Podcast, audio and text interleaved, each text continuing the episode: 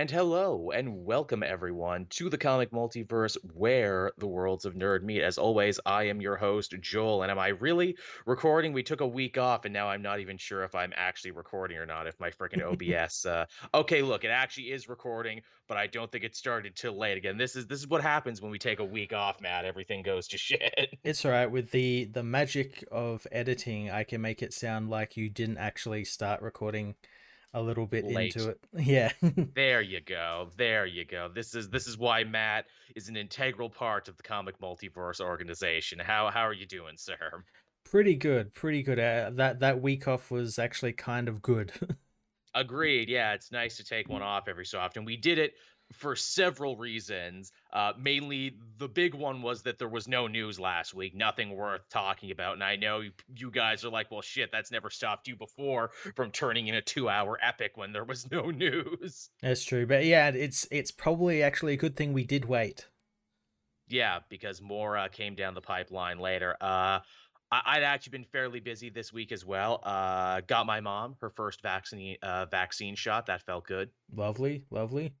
One less thing I got to worry about. And of course, because, you know, my genes are garbage, which means her genes are garbage too. Just about every side effect you can think of, she got it. Oh, yeah. All the all the fluish symptoms, all the chills, all the sweating. So I was, you know, following her around trying to take care of her. And then I forgot today was Mother's Day as we record this, and I'm like, oh, fuck, I should really, really have tried to do something for her. Luckily, uh, my shitty podunk town finally got, like, uh, what is it, DoorDash, mm-hmm, the food mm-hmm. delivery app, so I was able to actually order her a nice breakfast. Oh, that's nice.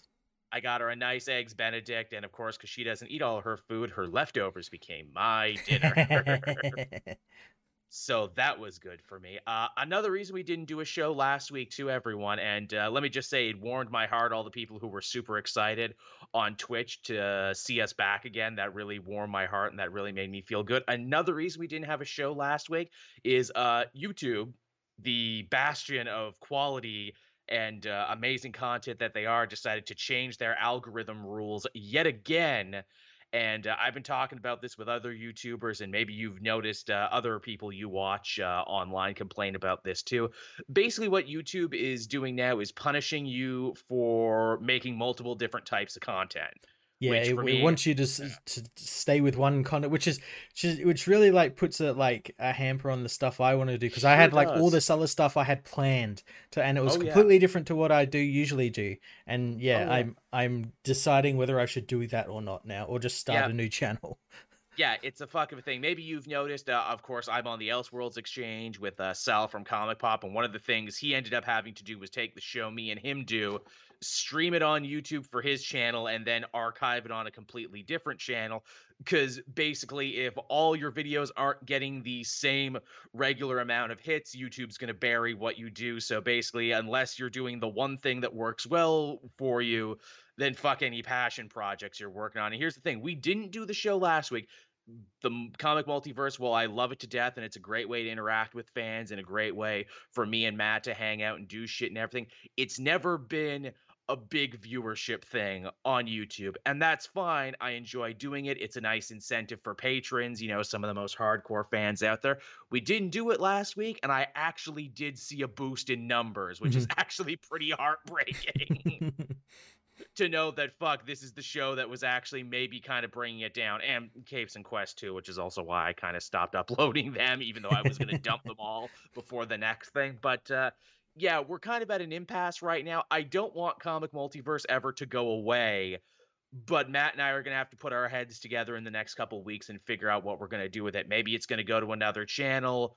Maybe, uh, maybe we're going to host on Matt's channel, maybe host on Cape Joel Extra, maybe just go every two weeks now or something to see if that makes a difference. I don't know, but we're going to have to try and do something with it. And again, this is YouTube, so even though this is like a problem now, it might not be a problem next week. There's been plenty of things Matt and I have just kind of stayed the course on, and it hasn't hurt us too much. Yeah, we'll have to give it like... like we'll have to give it like a trial run, like a couple of weeks, and just see where it is, because yeah, as you said, usually goes back to normal after a couple of weeks. But yeah, I, I don't know.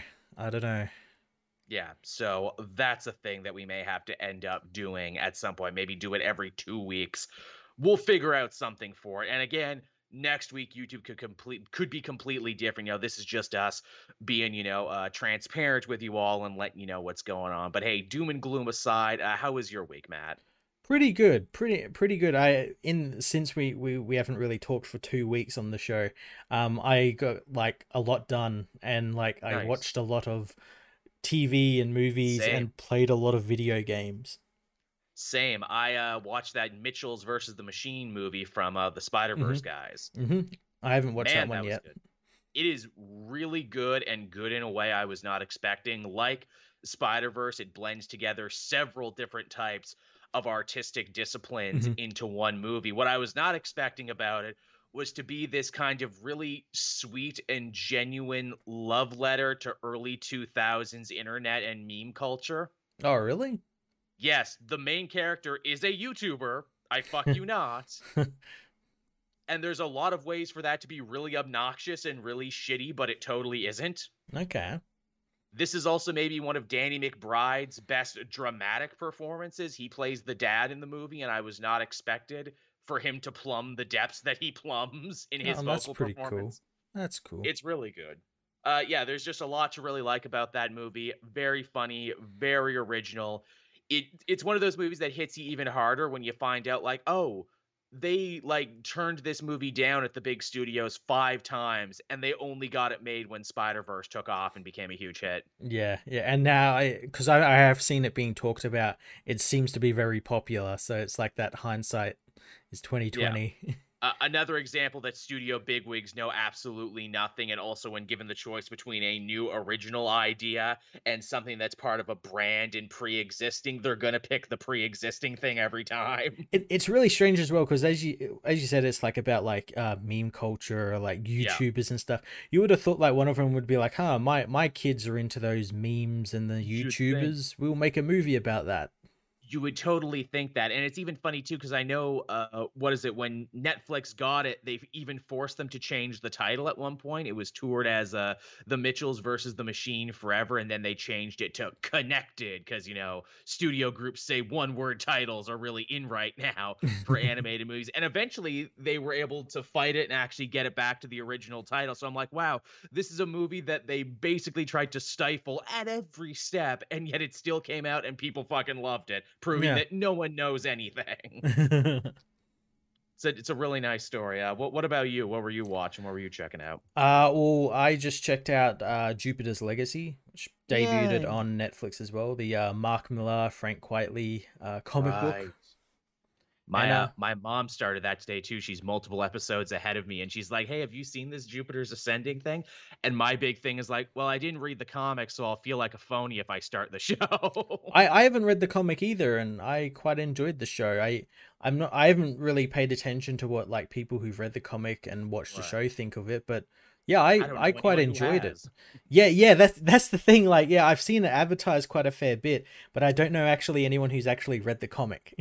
Much much like Sweet Tooth, yet another big thing coming to Netflix is like, oh yeah, that's that comic I saw. Yeah, I always saw the cover and walked right past it to get Marvel and D C books. But I guess someone must have liked it because they turned it into a thing. I, I'll tell you this, like having not read the comic and going into the show, I could feel that Mark Millar, Mark Millar wanted to write a Superman family-led Justice League book, mm-hmm. but right. Kingdom Come already existed. Ah, that's funny. Because that it, that is because like the the main character of the Utopian is literally Superman. Of he's course. got he's got a son who like a big plot point is his son kills, and he's got a they they can't do that because they got to live up to the code, the the mm. code that they all enforce, and all the young heroes don't really give a shit because it's like Magog's leading them, and there there's like oh, hints nice. of like like Kingdom Come all through it. Right. Okay. Well, here's the thing too. I I didn't even know it was a Mark Millar thing. Now I probably will check it out because, as we have seen time and time again, uh, Mark Millar's books often make for better adaptations. Well, a lot of the times they actually sell uh, to Netflix or like a studio before he's even written them. Also that. But, but this was one of the things where like the book was actually fully finished before they actually yeah, o- yeah. optioned the rights. Is is this part of the big Millarverse? I know we kept talking about that forever, that Netflix was really betting on that after they lost the Marvel shows. I have no idea. I, I don't think it would be. It has to be like its own, because this is like a, a whole world filled with like superheroes and, and right. it, it has to be different from everything else. I hear Tyler Mane is in this too, and yes. he's really good. Yeah, yeah. He's like the uh, one of the main bad guys, Blackstar. Uh, and right. yeah, he, he's pretty cool in it. Uh, I have always very much liked Tyler Mane, and I know he's his whole thing is Sabretooth is he just looked big and intimidating and never said anything. he's like a really he's a really underrated physical actor. I feel like people don't give enough credit for that, that he can do a whole performance without words. So I'm like, oh, they let him talk in this. Holy shit. Yeah, they let him talk and be kind of like a smart guy as well. No, wow, he's really playing against type. Holy shit. Yeah. Oh, he's still like the big like meathead, uh, mm. like uh. muscle villain sort of thing, but yeah, there's that extra like dimension to him. Right. Okay. Oh, someone in the chat says they actually have read Sweet Tooth and enjoyed it. Okay, you're the first then. Thank you. I can now go back to that. Another thing I like about Sweet Tooth is that it's Jeff Lemire, who is a Canadian, and it's im- his Image series, so you know he made a lot of money off the back of that. Yeah, yeah. Which is always nice to see, because you know whenever they make a new Batman or Spider-Man or something, you know, none of those creators are making any money either, because they're long dead and their families long since mm-hmm. lost the rights. But with a new indie comic thing, like, man, not only is that guy getting the money, but he actually gets to spend it now. have have I told you my Jeff Lemire story that despite him being Canadian and going to all the same cons as me, I've never actually met him? Yeah, yeah, you've said that, yeah. I've never met him, which means I can only assume that he is dodging me for some personal reason. It's like, oh no, there's that YouTuber. Uh-oh, but even though I have only praised his stuff with, wor- uh, with you know, praise, uh, maybe maybe I liked his Green Arrow work a little too much. He's like, man, this guy is way too into this. He's going to lock me up uh, all misery style and be like, hey, man, what happened next? I don't want to have to break your legs, but, you know, what what what would have happened next if you had kept written? So that's funny. Uh, you also got some uh, horror action in your life. Apparently you've been playing the new Tall Woman Simulator, also known as Resident Evil Village. Well, I've been playing that, but before I started playing that, I started playing Returnal. Oh, um, yeah, which looks great. It, it's fucking amazing. And again, that's like another game I I knew there was horror aspects in, in it, but I didn't expect the type of horror that it had in it. Mm. Um, it's, it's a very, very cool game. Uh, basically, you're stuck in like a time loop, where every time you die, you reset to the start of the actual game with your ship crashing, mm. and then you got to go through the whole game without dying, uh, and till you get to the end and and finish off the last bosses and whatnot. And yeah, it's it's so fun. It's it's I guess classed as a bullet hell game, because it's and a roguelike, a roguelike bullet hell, and yeah, a little bit of R P G in there. Uh, yeah, it's a can, real genre stew that's very interesting. Yeah, because you can customize like your weapons and like like what low like oh, I have this parasite that allows me to pick up more money and all that sort of mm. stuff. Yeah, it's it's it's a load of fun, and it, it's I thought I was gonna get so frustrated with like dying and having to reset, but I haven't yet. I think I've I think one time I did, and it was just like a fault of my own. Like I dodged off a cliff and died. Mm. But yeah, it, it's a lot of fun. A lot of good um. variety and enemies as well. It looks super cool. I was trying not to look at too much of it because I didn't mm-hmm. want to spoil the story for myself for when I eventually do pick up and play it when I get a PlayStation five, which me and everyone else in the world might be waiting, because apparently that special chip processor that Sony needs, uh no one can get now because of the pandemic, uh, a fire at one of the factories, that big boat being stuck and slowing down trade to the point where Sony's like, uh, maybe we actually need to change how this thing is made if we actually want people to be able to play our games. Yeah, they're going to make it with a different uh, piece or something, yeah. I cannot believe that twenty twenty and twenty twenty-one fucked up so bad they had to change how the PlayStation is made.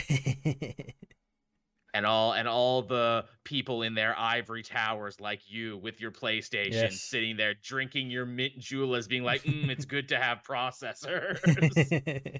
Uh-oh, hide the processors, everyone. Poor people come in.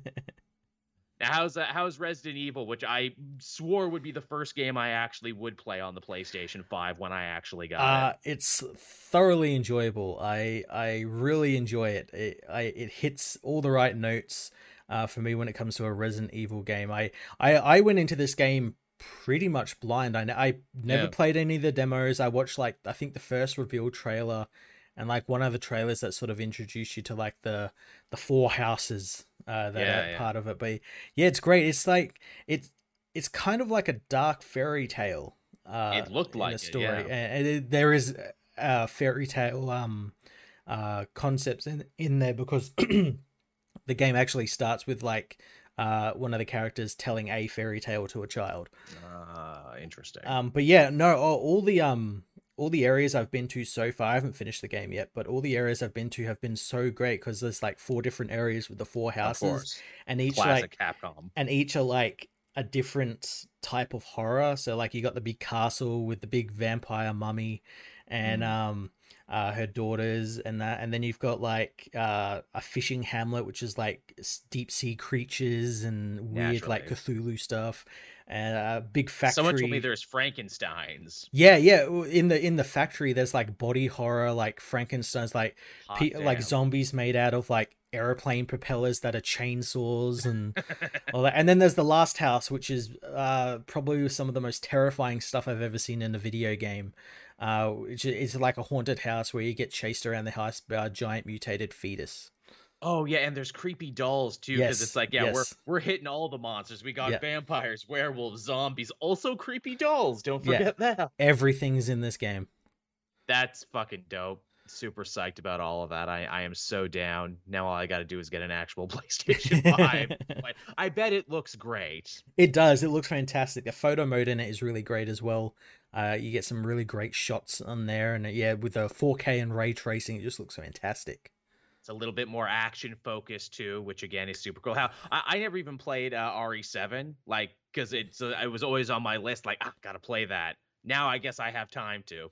well, yeah. Well, again, this is like a, a follow-up to Resident Evil seven. Um, the start of the game, there is like a, a recap. You can like recap and, but yeah, I suggest you definitely play it because it's a Resident Evil seven compared to eight is a completely different game. Yeah. They look like two completely different animals, which is fine by me. You know, yeah. they can be good and in their own series. And I mean, that's Resident Evil in general. There's something for every taste going Absolutely. on in the franchise. I, uh, I made maybe a bad choice this week. And I'm like, huh, you know, I haven't touched Destiny two ever, huh. but now they have basically a brand new free-to-play mode with, like, the first year of D L C and everything in there. Maybe I should fire that up and see what's going on. And I was actually quite pleasantly surprised because uh, back when we worked at Name Redacted, uh, we actually played a lot of that game, and I had gotten fairly far in it, so it was pretty nice to turn on Destiny two and be like, oh, look, my hunter is waiting for me. Holy shit, and he's actually higher level than I would be if I started.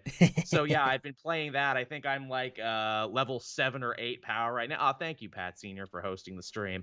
And, uh, yeah, number go up and shoot bangs go shoot. So that's what I've been doing, and I'm enjoying it, even if there is this feeling of like, man, I'd probably get way more out of this if I had a group of people to play with. Yeah, I, I've I I have Destiny on um PlayStation, uh, but I think it's like free to play on, on on P C anyway. Yeah. Um. Yeah, I've always like tempted to get into it, but I'm like, yeah, yeah, it's too grindy. It's yeah. There's definitely a lot going on. Uh. What is it? I, I tried playing Crucible. I tried playing like the versus mode with other players. Man, if you really want your balls crushed super hard, I recommend trying that. You will not last longer than three seconds. Luckily, our mutual friend Mitch is like, no one, no one plays the Crucible unless they're a freaking masochist, and we're just, just do strikes, just do your daily bounties if you want to upgrade and everything. And uh, I, I love in no time anyone said like, oh, but the best way to deal with the story is they're like, no. here's, here's the thing that blew my fucking mind, and I had to have people explain this to me. Uh, so apparently they took out the entire story mode of Destiny two, and your like first tutorial mission when you fire it up is just a remake of the tutorial mission from the first Destiny. Really? Why did they take yes. all the? Why did they take it out? Apparently the game was too big, like the file size was getting too big, and most of the hardcore fans didn't like the story of Destiny two anyway, so they said fuck it, let's just get rid of all the story content and basically just put in the stuff you like. So instead so they they kind of did it an opposite of like how like say Call of Duty does it, where it can gives you yes. the choice, where it's like you want to install multiplayer or the single player. Yeah. and you can take parts out and everything. They just took it out without giving you the option. What the fuck? They just took, they just took it out. It's like, look, just get to what you want anyway. And on one hand, I almost kind of respect that, where they're like, look, we know you're not playing for the story. We know ninety percent of you fast forward past it anyway. So look, like, obviously there's still story and still cutscenes and shit in there, but it's only for people who like really have a big boner for this universe anyway. In which case, like, if any of you could tell me what's actually going on here. That's the I thing. Yeah, I, I have no idea what the story of Destiny or planets... People yeah. riding scooters and I don't know. The, the Traveler and the Lights and the Red Legion and uh yeah, these are these are words I know about. I recognize some of these words. So that's what I've been doing. I've just been flushing hours of my life looking for shinier and shinier capes. And I'm gonna get them one of these days. Uh, and with that, I think we could officially hop into what we read this week. I think this might have been one of the longest preambles we've ever done, Matt. We talked for almost thirty minutes yeah. just about our weeks and shit. Hey, we had a lot to catch up on. I guess. Yeah, this is what happens when we take two weeks off. Uh, all right, what's our first piece of news here? Uh, oh, hey, so D C Fandom. Remember that, Matt? The first one was really good, and the second one felt really icky and bad because they had it after they fired everyone and restructured the whole company. Yeah, and they just dumped it online. Just dumped it online and said, fuck you, we're not even making a big deal about it anymore. Well, guess what? We're doing it again, actually, in uh, October, October seventeenth. No word yet if this is going to be a good one or if this is going to be a farted out one. I guess we'll see. Yeah, I kind of feel like we willed this into existence because I'm sure Very. the week before this was announced, we actually talked about it. It was like, well, is this coming back this year? We don't know. It's not really been announced yet. Like, I love D C Fandom in theory. I love the evolution of, like, no one really needs Comic-Con anymore. No one needs any of these places to make announcements anymore. People can just do their own thing. And the first Fandom, actually pretty goddamn well put together, I would say. It was pretty damn good. It was pretty enjoyable. Again, it reminded me of the better parts of, like, E three and, like, stuff that you would wake up mm-hmm. early and watch all the stuff for. Yeah, yeah. It felt like an actual event. Maybe third time is the charm and they can bring back some of that. Lord knows, I think they have enough to talk about now. You know, a Harley season three, Peacemaker, probably Titans season three and everything else. It seems like they actually have enough content to talk they, about now. That, that by now, lane. by then they'll have movies actually been made. The Suicide Squad would have been out. Uh, they can talk about the Batman, uh, yeah, Black yeah. Adam, The Flash, which is filming at the moment. People in the States are actually getting vaccinated, which means production can ratchet back up again. Uh, Naomi mm-hmm. uh, on the C W, all that other stuff. Yep. So, yeah, it seems like they might actually have shit to talk about. Yeah, hopefully Young Justice four, I guess we'll see. So, yeah, this could potentially be pretty great. And maybe if we're lucky, there might actually be comic book things there, too. Hopefully, yeah. Hopefully they'll remember they actually are a comic book company, and the C in D C, it stands for comics. I don't know, man. It didn't feel like that. Sometimes they're like, oh, yeah, and we also have comic books, don't we? yeah, yeah. Fandom, for better or worse, is more of like D C, everything that's not comic books. I, I, I mean, I like to think because it's in October, it's, you know, near the end of the year, though, they could use it as an opportunity to be like, and this what's coming next year in comics. If they were smart, yeah, because it's like, hey, we're done our big summer events, everyone. We've had our yep. first year of Infinite Frontier. So, like, what do we got next? Yeah, what's next sure. from Joshua Williamson or whoever else is going to be in charge? Yeah, by which we mean Joshua Williamson, because we basically, what is it, uh, put the entire uh, storylines and everything else on his back and said, go. Yes, he's writing everything now. Hey, Joshua Williamson, you made people give a shit about Flash for one hundred issues. Can you make people give a shit about our entire line for uh, the next little bit for one hundred issues? And he's like, I'll certainly try. And they're like, good, go for it. Because, yeah, literally everything in D C right now, all roads lead back to shit Joshua Williamson wrote. And a couple years before, it was all roads lead back to something Scott uh, what Snyder is it? wrote. Or Jeff Johns wrote. It's yeah. like every year D C picks the guy. Who will be the guy this year? It's like, well, maybe we should share the load and maybe we should all, you know, do evenly. No, no, no, no, no. One guy. Succeed or fail. One guy. If you come out the other end of this, then you get... You get a gold candy or something. You get to move up know. a tier in which hero you get to write. Yeah, exactly. Yeah, you get to go up. So so so Williamson went from like Flash and you moved up a tier so he can write Robin. Matt, are you saying that the D C comic company is basically a pyramid scheme? And if you yes. sell enough, you get to move up a feet in level. Yes. Oh, the funny thing is you're probably more right than you know. I'm sure comic writers are like, yeah, it feels like a freaking pyramid scheme sometimes. But yeah, there's D C fandom. Hopefully it'll be good. Lord knows whenever it comes out, it usually makes for a good show on our end. Oh yeah, last last uh, year's one was uh, so damn good. I think uh, our post-D C fandom episode was actually like our most watched episode. Yeah. Yeah, so more power to them for that. Uh, what else do we got going on here? Ooh, the Marvel Cinematic Universe put out a big sizzle reel trailer for everything they got coming to us in what is now being known as uh, Phase six. And man, do they know exactly what they need to do to pull the heartstrings and get people really invested by literally having the voice of Stan Lee talk about it all. That was that was goddamn good trailer. Man, whoever cut that, whoever works in marketing, they earned their money and probably deserve a raise after that. Absolutely. Because, you know, we live in a cynical age. It's really easy to shit talk the biggest media company in the world, basically controlling every aspect of what we watch and getting us excited for the next big thing. But you know what? When they do it like this, they make you believe, don't they? They do, they really do. And I think this was like a really special moment, too, because this is basically the Disney Corporation saying, yes, Stan Lee, he is not with us anymore, but we are sanctifying him on the same level we would Walt Disney, and he will live forever through these movies now because of this. He is part of pop culture, and he can basically never die. Yeah, yeah. Which is a nice thought. And, oh, that bit with Chadwick Boseman, too, it's like, that man is your brother. I'm just like, oh, oh God, it hurts. Oh, God. But so good at the same time. Uh, yeah, we uh, got some stuff there uh, for Eternals. We got to see a little bit of what that's all about. We got to see big, big, strong Kumail Nanjiani once again. Dwarfing everyone else in the cast. He's so big and so strong now, everyone. Surely this Kumail Nanjiani will devour us all. He is so big and strong. My favorite thing about Kumail Nanjiani getting ripped is he's like, look, guys, I promise I'll get fat and interesting again when this is done. I promise. I'm not going to get ripped and become a dickhead.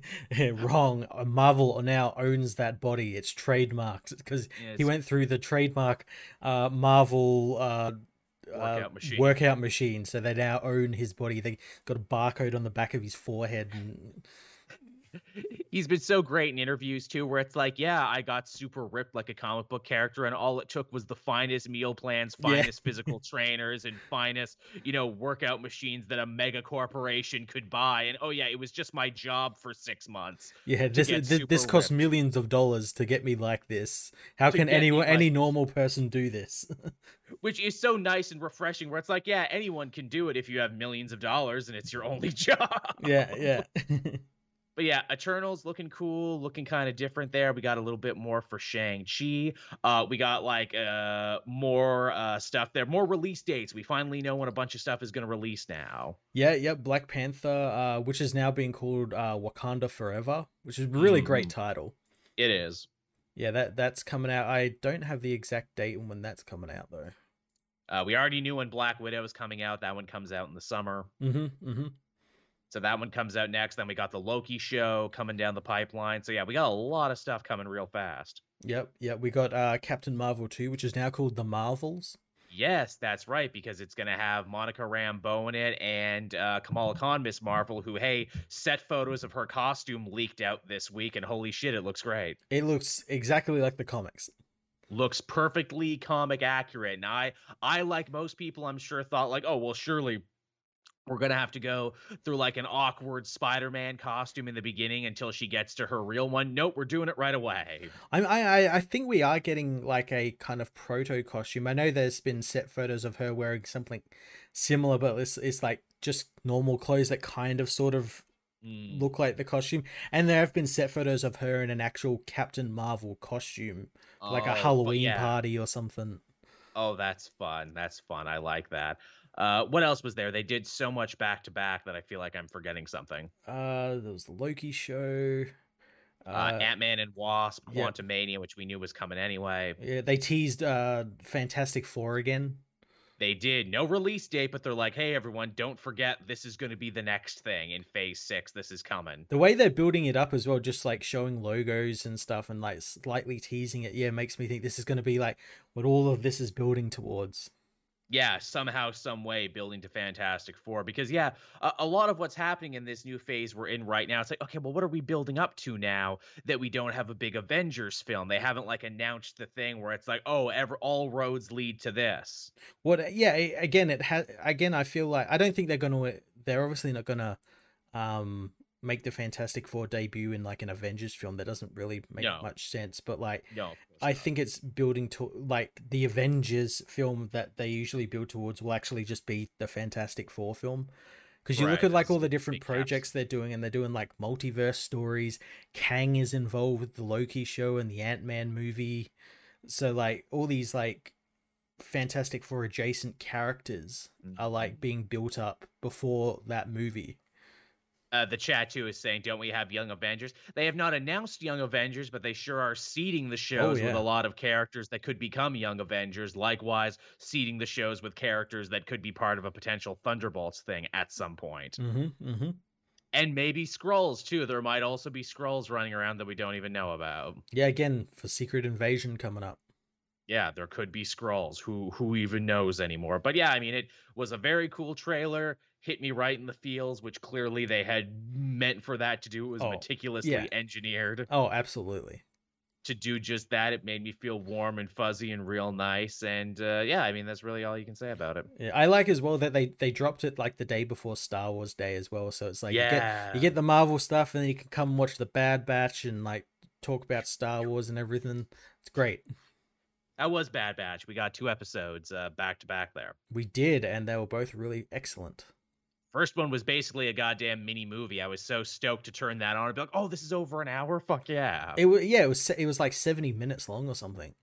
Yeah, it was quite long. We uh meet up with the Bad Batch not long after, uh, or well, oh, right before Order sixty-six, so we actually well, get to see where they were when it happened. The the, the opening is uh literally the the Kanan comic.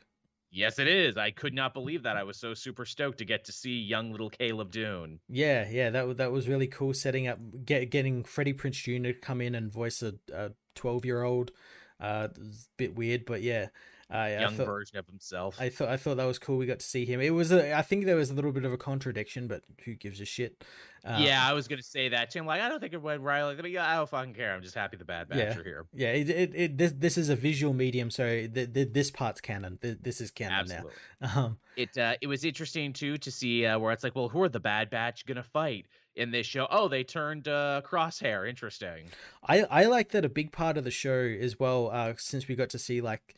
Uh, the Bad Batch react to like all of the clones turning on the, the Jedi and everything. I like that a big part of the show was uh, the the Empire like stifling individuality. Yes, and very much and so. and who's no more individual than these clones, which are they're all literally just like like defective clones.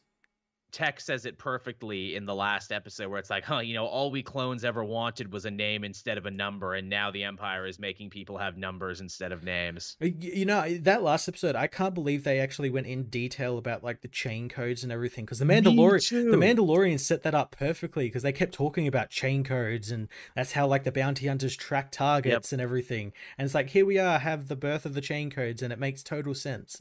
The actual origin of the freaking chain code. Also to uh Imperial credits, where it's like, look, we're getting rid of all your money and everything is now uh Imperial credits, so no one will ever have that Qui-Gon Jinn problem ever again. I thought that was funny. Oh, we got Omega, who is our first female clone, and we even joked about that when we saw the show, like, how funny would it be if she was a female clone? Oh, holy shit, she is. And she's really interesting as well. She is. Clearly, they seek to imply that the Kaminoans created her to serve some other greater purpose that well, we have yet to see. Well, she's a defective clone as well. Yeah, uh, uh, yeah, we have yet to see, but it, like from what she did with like in that cell in that first episode with Crosshair, she's it, there's like latent force abilities or, or like she can tap Something. into like the empathy sort of thing. And so, so like my, my theory is that like she's a clone made from like Jango Fett's stuff. And later on we see her with like one of those laser bows that the Night Sisters mm, use. Yeah, yeah. So yeah. I'm like, oh, what if she's like spliced with like Night Sister D N A? She can also shoot, which is another thing, despite the fact that she never held a blaster before, mm-hmm. but she was just like genetically able to shoot and actually almost outshoot a guy like Crosshair, yeah. which is pretty freaking cool. So yeah, there's a lot going on with her. I also love this idea too for Star Wars where it's the Baby Yoda effect. No, no, no. Every cool badass team now needs a precocious young tag along to humanize them and tether them yeah. to the rest of humanity. And I'm like, yep, she's doing that job pretty well. yeah. Yeah. No, I, I was kind of worried because I'm like, uh, again, like they're doing the Baby Yoda thing. Like, is this going to get like kind of grating? It's just going to be a wacky kid getting in the way of these badass, you know, Bad yeah. Batches. It's like, no, she's actually quite good, and and uh, she serves a very important purpose yeah. too. That is like, look, Clone Wars was all about soldiers at war and the toll that takes on the human heart and mind and everything. And Bad Batch so far seems to be, what do we do when the war is over? And, you know, how do we ever come home again, essentially, which is crazy for clones because clones have never had a home anyway. Yeah. How how do people who are bred for war and war only, what what do they do after the war ends? Which is why I loved that they brought back Cut, Cut the Deserter from that other episode. Cut and Sue, yeah. Yeah, which is really fun. I'm like, who are they meeting on this planet? Oh, it's the Deserter from the I, episode The Deserter. I knew they were meeting because in the first episode they mentioned J nineteen, and that's like that's the code for Seleucami that Obi-Wan decoded in an episode of the Clone right, Wars. Right. Man, the freaking canon runs so deep here. It does. Well, Dave Filoni, man. He knows. He knows his shit, doesn't he? He does. But yeah, Bat. Bad Batch is good. Bad Batch is solid, everyone. Yeah. Uh, but we're not done with news yet, everybody. Uh, August, we got the next big X-Men event. Yes, Hellfire Gala is coming, but that's not going to be the end of it because in August we have the trial of Magneto. Yeah, Magneto's probably finally getting put on trial for all like the kind of almost Hitler-esque shit he's been saying in like Way of X. which which my favorite thing too is like, oh hey, he's finally on trial, what did he do? And in the back of my mind I'm like, no, what did he do this time? what did what didn't he do? I love too, he uh dug out his old trench coat from the Cullen Bunn solo series, mm-hmm. and he's wearing that again. Yeah. It's a good look. Uh, yeah, the trial of Magneto, because it seems like in every other book, all these big X-Men leaders like him and Shaw and Sinister and everyone, they keep breaking the rules, but they keep always being able to skirt it and never being in trouble. But now finally Magneto has gotten himself in trouble. Yeah, so it, it begs the question, like, what the fuck did he do? Or yeah. the, like the, now this is another thing, like like this is obviously one of these big X-Men books. Like, could this be like like a sort of bait and switch where it's like the trial of of Magneto, everyone thinks it's like, oh yeah, it's court trial and everything, but what if it's like trial as in he goes through a set of trials? Very possible. Yeah. That could be very possible. Again, will Moira come back in this? Is this is Moira putting her foot down and being like, look, you got to do something about him? Hopefully, yeah, we have. They Hickman needs to answer that question finally. It's been where, where, two and a half years. What is Moira doing? She's hanging out in her special little pod there, just twiddling her thumbs. I mean, I mean, we know why Moira can't come out and hang out with everyone else. It's because she has knowledge of every possible future, and any little thing she does could fuck up what they're doing. Yeah, and she's technically a precog, so and they don't also, like that, so.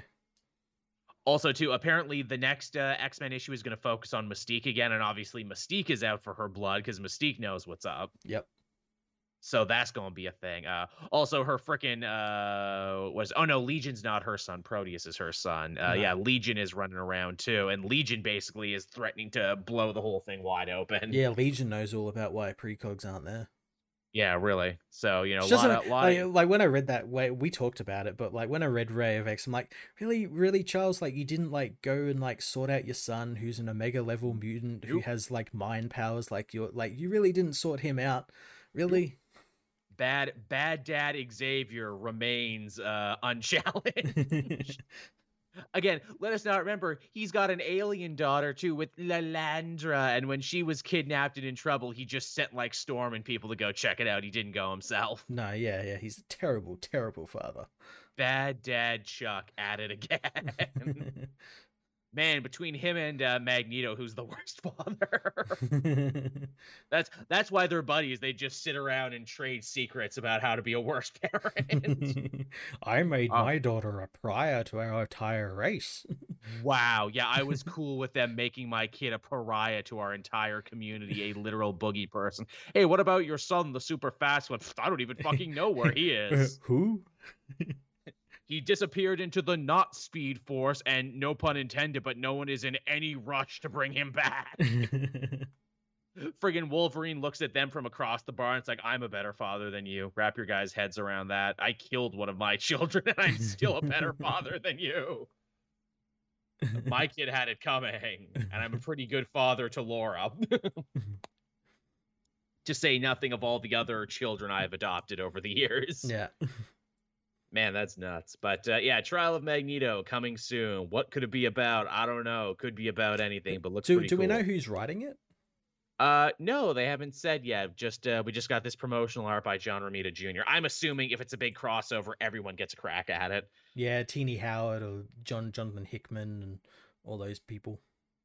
I'm hoping if this is a big Magneto-centric story, we will see the return of Scarlet Witch and Quicksilver in some variety. Have to. They, they've been dropping too many hints at Scarlet Witch over there. And the Scarlet Witch was part of that empire, that, like when she yeah. went to uh, Genosha and everything.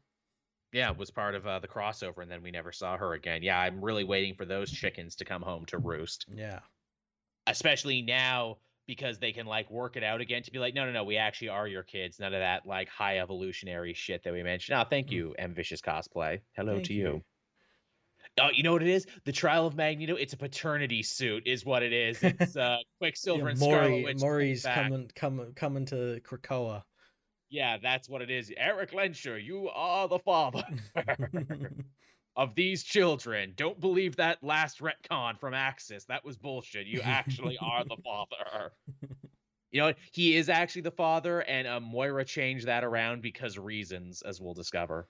Oh, yeah. Yeah, reasons. God damn it. If I end up being right about this, and that's actually what it's about. Yeah, he he's on trial because they can't get Scarlet Witch. She's on trial for the crimes of his daughter or something. Right. We, yeah, we decided to punish you. Yeah. Yeah, that would be something. Uh, what else we got going on? Ooh, here's some fun news. Chip Zdarsky is going to be writing a Hulk story for the Avengers Hulk book in Free Comic Book Day, and because a lot of people in the States are getting vaccinated, uh, we might actually have a good Free Comic Book Day this year. I mean, I probably still won't be fucking vaccinated by then at this rate, but still, other people might be able to go to the stores, and that's pretty cool. Oh, that yeah, that's pretty awesome. And again, uh, like Chip Zdarsky's really doing the rounds. He's writing this. Uh, he's doing that Batman Urban Legends thing. He's got a Justice League book starting this week. Strength to strength, the man, I tell you. Yeah, again, it's like kind of um, quelling that that those um those rumors of like exclusivity between these companies, because again, like as well, we've got like Philip Kennedy Johnson on like the Superman books and Alien and all that sort of stuff. Like all those contracts have gone kind of by the wayside.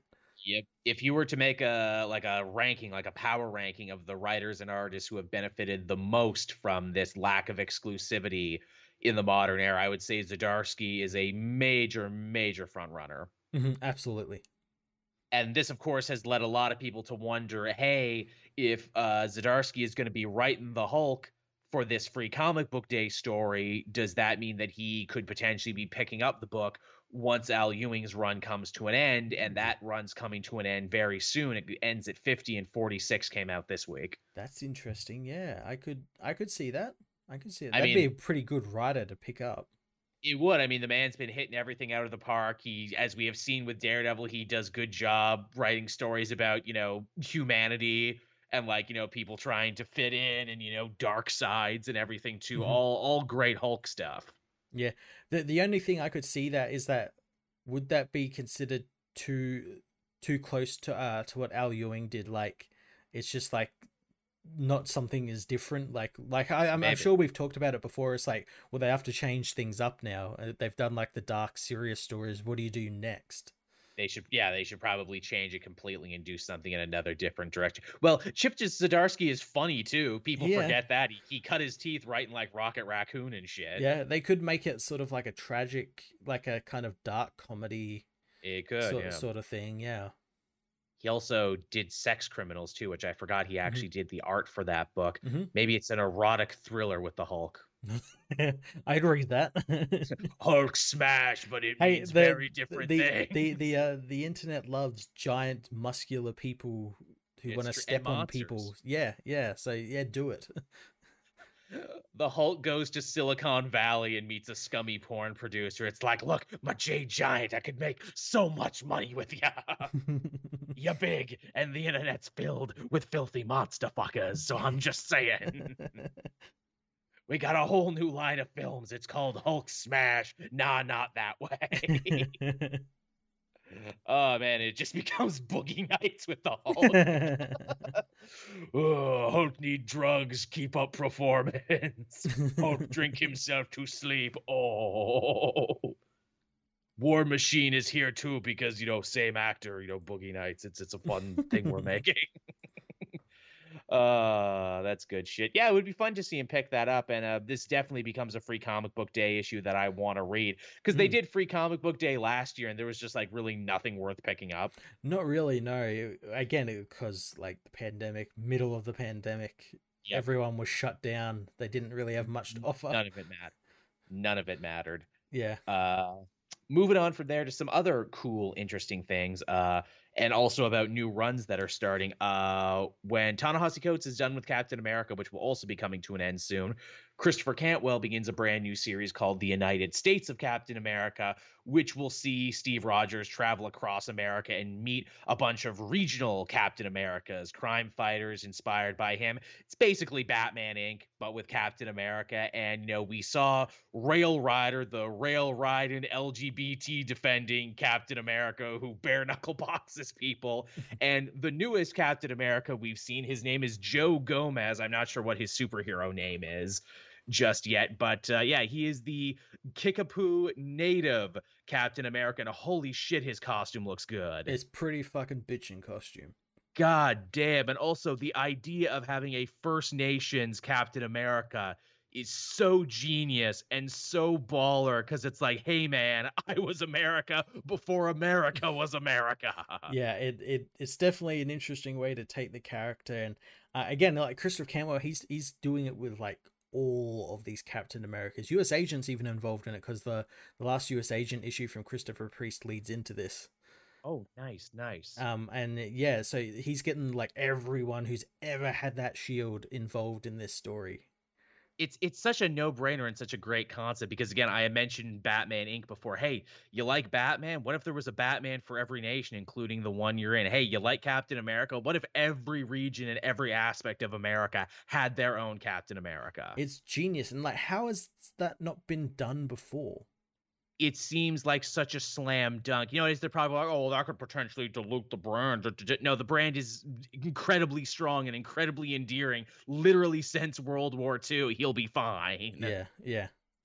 This is so great, too, because this is like, man, these are all characters that they could potentially build movies and T V around if they ended up being, you know, popular enough. And I don't see how some of these won't end up being huge uh, characters. Also, too, uh, this one in particular, uh, there's a co-writer that's actually getting involved in this one, too. And they are uh, an actual native person from the Kickapoo tribe. Uh, I want to say their name is Little Bear, something Bear. L- yeah, oh, I, I saw it just before. Little Badger? Or something like that. But basically the idea, yeah, Little Bear was a Canadian cartoon. I don't think that was the right one. Oh, no.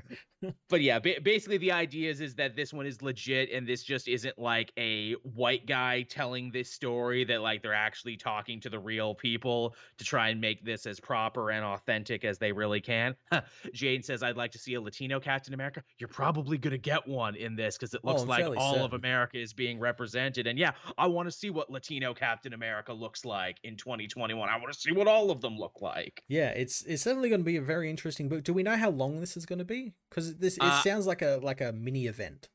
Yeah, I want to say it's short, because again, they're not saying that uh Cantwell's taking over Captain America, but this is going to be the thing what fills the Captain America void until they decide what the next is. Yeah, Little Badger, you were right. Darcy Little Badger was the one. Yeah, I, I have a feeling Cantwell will probably take it over. So then he's writing this.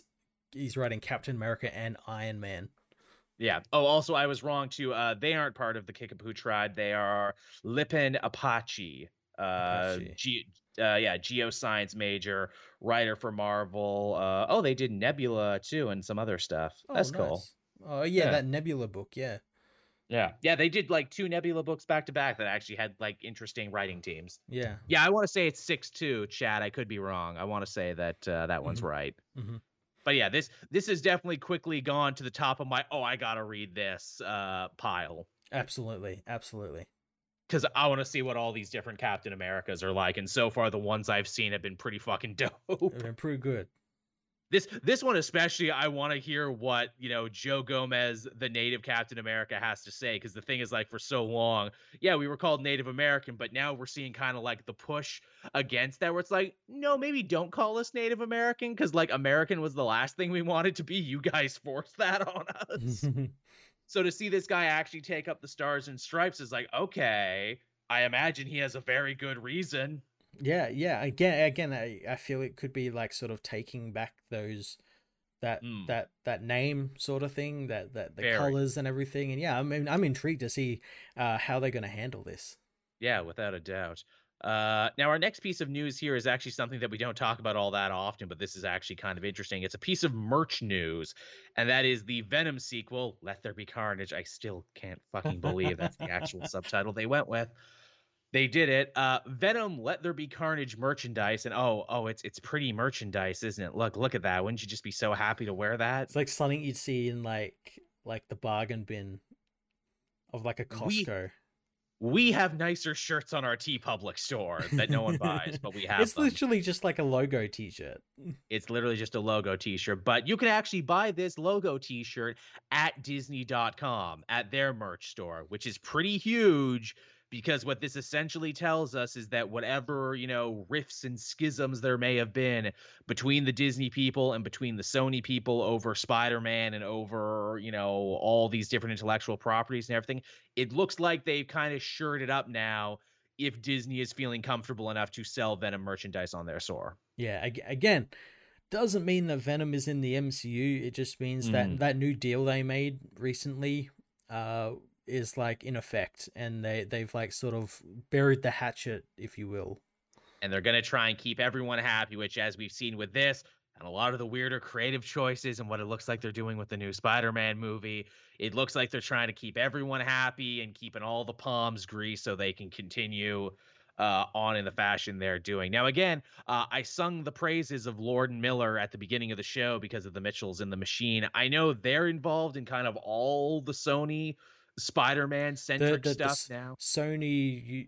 Spider-Man United Cinematic, uh, mo- the Sump course. Oh, Scump. Yeah, yeah. Scump was Kumquat what it was. or whatever it was called. Yeah, or... yeah, the Kumquat universe. Yeah, that they're going to be more involved with that. Maybe they'll save it. I don't know. I think the best way to do a Venom sequel is literally lean into how fucking stupid it is and literally say we are the dumbest, worst thing ever. Yeah, yeah. Like, make Tom Hardy into Charlie Brown, basically, where he just can never get ahead. Yeah, our hero, drunk Tom Hardy, or Tom Holland, who called and saved the day. You're right. God, God bless him for that. Uh, yeah, t- Tom Hardy's not drunk. He's just sweaty. He's just very, very sweaty. Tom Holland was drunk when he called to save everybody. He was that guy. Yeah, yeah, Scump is an anagram. Yeah, S P M U C, Spump. Mm, good old Spump. Sounds like a terrible alien soda pop. Sounds like something in the Fallout universe. Drink a cold can of Spump. Sprunk. And yes, isn't that the one from like G T A? Sprunk. Yes, it is. Yeah. Very close to Sprunk. And yes, Morbius is still happening at some point, though they've stopped doing trailers and updates it's for it. It's coming next year or something. I don't. I don't fucking know. Though maybe it's not. I would love them to be like, what, Morbius? What? No, we didn't. We didn't talk about that. No, this is like a Bernstein Bears thing. We never said that there was going to be a Morbius movie. What are you talking about? No, there was a whole trailer and everything. No, there wasn't. No. that, that that sounds like Jared Leto talking about that movie Urban Legends. Did you see that? No, I didn't. He, actually. he made a movie in the early two thousands called Urban Legends, and someone like someone was interviewing him for something and just like mentioned it.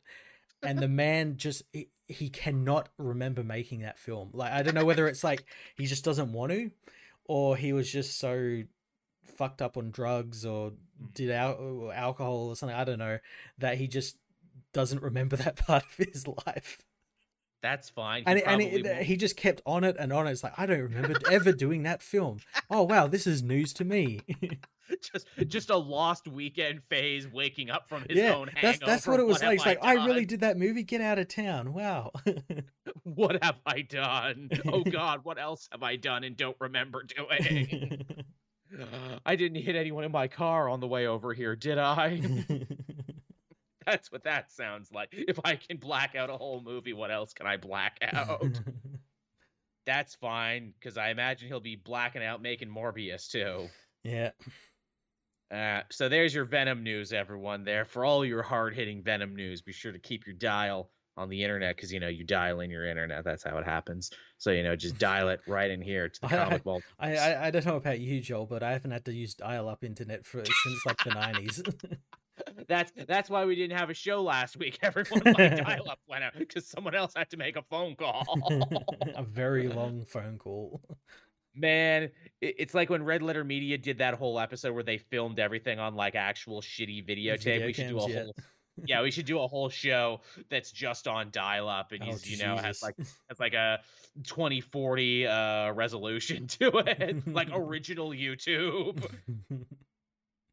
Like from the two thousands, that was what we should do. Yeah. Everyone will love it. Everyone will get the joke, and it won't be a huge disaster. No, see, if we did do that, Matt, then we wouldn't have to do a show next week or the week after or ever, because everyone would stop watching the show at that point. Patreon down to zero. Everyone done, done. That's what will kill the show. That's how you'll know when Matt and I are officially done. And with that, everyone, we can actually hop into what we read this week. And yeah, there was a lot of books this week. There was there was a lot of books, and I, I was like straining to remember them because they like I, I had to pace them out throughout the week. Yeah, um, same here. But yeah, I, I guess we'll start with the big one, which was Heroes Reborn issue one. Yeah, yes, that's right. The Heroes are reborn again. Uh, uh, I'm so happy that you know you were here to keep me up on everything that's been happening in Aaron's Avengers, and also was I happy too that I didn't need to know any of it to get into this story, basically. yeah, yeah, they just kind of drop you right into the middle of it, and just just you, as they do Blade. Blade. Yeah, yeah, you are Blade. Uh, you are confused, you don't know what's happening. Yeah, you're confused, you're, you're angry, probably hungry. Been eating rats and pigeons in yeah. London for yeah. a week. I I do like Homeless Blade's costume there. He's got the shirt with the cross on it and the trench coat with the hood and everything. It's yeah. actually a pretty good look. Leave leave it to Blade to try and be a shitty hobo and actually end up looking cool anyway. He's a fashion icon now, but he's homeless. He really, really is. It's like, man, are you really homeless or are you just wearing the hottest new street fashion? I can't tell. Uh, but yeah, so he wakes up there and he's trying to hunt down all the Avengers because no one remembers the Avengers. He can't ring Avengers Tower because it doesn't exist. Yeah, and Avengers like uh, Jennifer Walters were never She-Hulk, and she runs a successful law firm in Los Angeles. And Bruce Banner, who did Hulk out, was exiled to the Negative Zone. Yeah. Tony Stark never got that shrapnel in his chest, never became Iron Man, and stayed an amoral weapons dealer. Yep, who is uh, a, a drunk as well, as it's also implied that, by dialogue. Yep, never stopped drinking, still an asshole. Uh, what is it? Carol Danvers, still in the military, but because she's such a maverick who doesn't follow orders, she never actually achieved the rank of captain. Mm-hmm. And Th- and Thor never uh, learnt humility, which is why he never found his hammer when he originally went to Earth, when his father originally sent him to Earth. Which is probably the saddest one. And I'm like, man, then I remembered, yeah, that's right. Jason Aaron wrote Thor for like a decade. Yeah. That's why this Thor bit is particularly sad. And hey, because Thor never learned humility, never raised the hammer, he never got to go back home. And because he never got to go back home, no one was able to save Asgard when Gog killed everybody. Yep, so there's no Asgard now. Which assumedly also means no Asgard-centric characters. Nope.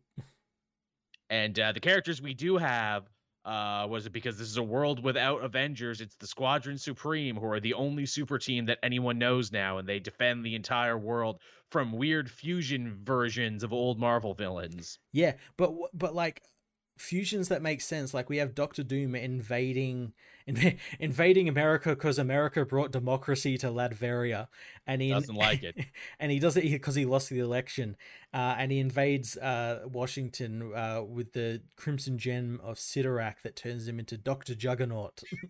That's Doctor Juggernaut. I didn't spend ten years in Juggernaut Medical School to be called Mister. I love to. He's just literally on the front lawn of the White House, like, ah, come out here and fight me, President. Yeah, President Coulson. Yeah, President Coulson, which, man, the irony was not lost on me either that Coulson was originally murdered by Deadpool at the orders of evil Captain America during Secret Empire so he could ascend as president. Now Coulson is back and basically doing the same thing. Yeah, with most likely Mephisto's help. Yeah, is what it seems to. I mean, they kind of seek to throw everything on him this issue, but Mephisto has been the main villain of Avengers basically since it started yeah, under Aaron. So they... like, yeah, the the B plots and C plots of the book have been uh, Mephisto working in the shadows. Yeah. So the question is, who knows what and why is the world how it is, and how was Blade somehow able to retain his memory? Yeah, but and we do know at at least Nighthawk seems to uh, know what's happened to the world. Right, which uh, which also goes to show that probably the other Squadron Supreme members know too, but they're keeping it secret from everyone else. Yeah, because that's that's what like like Blade's trying to find out who who who knows and everything. That's why he goes to see Nighthawk, and he can tell by the look in his eyes that he knows. Uh, those two teaming up was actually a super awesome fight as they fight yeah. the uh, henchman of the Black Skull, Johann Schmidt, if he had a symbiote. Yeah, that's damn. That's so awesome. That is. There's a lot of really fun mashups there. There's that. There's the old Gog, who is Gog if he became the last Allfather of Asgard. Uh, Thanos is just Thanos, but instead of in the Infinity Gauntlet, he has the ten rings with stones yeah, the, in them. The Infinity Rings. Yep. The Infinity Rings. I'm like, okay, fine. That's you know, this is that is what it is. It's pretty fun. Uh, who else was I missing there? Doctor Juggernaut. Uh, oh, uh, the Silver Witch, who because yes. Scarlet Witch never got to join the Avengers. She never got redeemed, and when her brother was killed, she absorbed his speed. Yep, yep, to become the Silver Witch, which is an awesome combination. That's so cool. It is, and it also plays into a much bigger idea that I hope the rest of the series tackles, and that is the Avengers weren't just a great superhero team. They were a great force for rehabbing villains. Mm-hmm, mm-hmm. So many of your favorite Avengers actually began life as villains, and if you know they weren't trusted by Cap and trusted by the Avengers, they may never have turned. And so because of that, there's actually more villains in this world. And obviously the Squadron Supreme has no interest in rehabbing anybody because they're all, you know, American exceptionalism, you know, kill first, ask questions later. Yeah, kill them, just throw them in the negative zone, because that's it, that's what it seeks to imply. Like all their villains, they just like throw them into the negative zone. Because like Which Doom apparently escaped from there, and Hulk's in there, and yeah, they just throw them all in there. Which begs the question, uh, if Doctor Doom is a Hyperion villain in this universe and they're throwing everyone in the negative zone, where are the Fantastic Four? Because they're the first family. They predate I, the Avengers. I have to imagine they're probably still lost in space or something. Either lost in space or dead or being forced to work uh, for the Squadron Supreme. Yeah, yeah, as scientists, yeah. Yeah, that could be a thing. Maybe they could fuck with like the like the rolling time scale and be like, no, they died in the sixties. Yeah, yeah, that that could be cool. Or they're they're, they're like uh, uh, wardens of the negative zone because they're they're familiar with the negative zone. They're like right. they're like own the prison there or something. Same uh, same too. It'll be interesting to see how they square the circle with Spider-Man, because it's like yeah. Spider-Man got his powers, and yeah, his career would have been very different, but his origin doesn't actually involve the Avengers that much. He wanted to join the Fantastic Four was the thing when that didn't work. So yeah, it'll be interesting to see what they do there. Well, yeah, Spider-Man's getting a book where Peter doesn't get bitten yeah. by a spider. He's, he's like literally just Jimmy Olsen. Yeah. Well, see, well, I saw a picture there from the new Shutterbug, and he looked like a spider monster. Ooh, interesting. So, like, it, is he the Shutterbug but doesn't know it? Does he become, like, a spider werewolf but isn't oh, sure? Like, he, like the, the, like the one from the animated series when, when he morphed like into, like, that. the fucking spider? Yeah. I do. I had that actually. That would actually be a good way to spin it, too, to be like, no, no, no, hands of fate, Spider-Man still got bitten by the radioactive spider, but in this universe it got fucky, so he became a monster instead of a hero. Yeah. That'd be cool. That way you get to have an alternate Peter Parker, but also, you know, not have to tie it too hard to everything that's going on with the Avengers. Yeah, that'd be pretty cool. So yeah, uh, pretty solid first issue. They set up a lot of interesting things. I hope they can keep this momentum going forward. I feel we do this a lot, Matt. We get really excited by a first issue, and then like by issue two, three, oh, okay, now they've lost the plot. Yeah, yeah. Well, again, it, I think it's going to be pretty good because it's it's a whole it's a line wide uh, yeah. story. It's not like there's going to be a, an Avengers book that's just like some random Avengers story in the middle of this. It's it, like every every book is getting one of these Heroes Reborn yeah. stories. So yeah. It's it's funny, too, you know, it's like every story Jason Aaron has told in his Avengers feels like it probably could have been an event. So it's funny that this is the one that actually yeah, is the event. That's very true. Very true. Where it's like, so this is the one that's actually the event, though, because it's like, OK, we literally cannot deny how this would affect the rest of the universe. Yeah. And, you know, we're seeing some cool stuff there, too, where it's like, hey, here's the Nighthawk book. But in this universe, Falcon was his sidekick. Mm-hmm. And, you know, the champions, they were like the young squadron because they still existed, but they were inspired by the squadron and not by the Avengers. Yeah. So that's pretty cool. Uh, yeah. What else did we have this week, Matt, that was worth talking about? Uh, let's have a look. Oh, I had the uh, the start of uh, Marvel's thirty-four issue Star Wars event. Oh, yeah, that's right. I kept meaning to pick that up this week. I'm like, oh, I should read the first part of, ba- what is it, Bounty Hunter War? Or Bounty yeah, War? War of the Bounty Hunters. Because war sells. That's what it's good for. We got to put war in every comic uh, event story now. Yeah, what's uh, what's the inciting incident? Why are why are all the bounty hunters warring? Uh, Han Solo. For, for Han Solo, uh...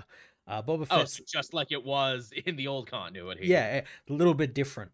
Um, uh, yeah, so Boba Fett's on his way to deliver Han to Jabba, and we learn that something goes wrong with the carbonite, uh, and Han begins thawing.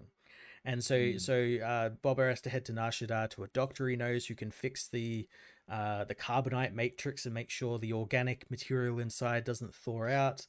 Um, but the doctor will only accept payments like up front. Uh, Boba has no credits to his name because he came straight from this job, and he's like, oh, I'll give you credits later on, but the doctor doesn't work that way. So uh, in, in the vein of Mandalorian, uh, Boba Fett has to go on a side quest. uh, and that side quest is to eliminate a uh, Spider Woman alien. Uh, the only problem is the Spider Woman is like the best uh, warrior, arena warrior on uh, Nar Shaddaa, Nar Kanji, and and Boba has to enter the arena and like work his way up the tiers to get to her because that's the only place. Uh, she's like vulnerable. Everywhere else she's like highly protected because she's like the star like champion, right. Can't be killed or anything. Um so to do that, they end up painting his armor completely black uh because people recognize the Boba Fett armor and be like, oh, that's Boba that's Fett great. Um and he goes by the name Django. Um and he and he enters the arena and fights his way all to the top and gets to this spider lady who he's a great design. It's just like it looks like a woman in like like a giant spider costume basically. He's got like giant legs and everything looks gross. Uh he ends up killing her and getting the money and everything, but he goes back to the the doctor and finds that someone has taken Han from him. Wow. He d- doesn't know who, but uh he's got to find them before Jabba becomes impatient. Right, and he's gonna kill his way halfway across the universe. Yeah. If he has to. Yeah, pretty much. Gonna kill them all and let God sort them out. Yeah, pretty pretty much. And that yeah, that's the inciting incident. And yeah, we're gonna kick off into this huge thirty-four issue event. Do you think that's too long? thirty-four issues? Or are you excited? I'm I'm excited because it's it's getting every Star Wars book that's on the shelves now involved, except for the High Republic stuff. So right. We got like the the Darth Vader stuff, the main Star Wars book, Bounty Hunters. Uh, Doctor Aphra, and then there's like a bunch of one shots about all the different bounty hunters. Right. So like Zuckuss and uh, mm, Bosk and, and yeah, I G eighty-eight, all of these. So yeah, gotta, gotta read the Bosk one. Gotta know what my man Bosk is up to. he he he was he was the main main focus of the last issue of Bounty Hunters, and that was pretty. Oh fun. Really? Yeah, yeah. Shit, I'll have to.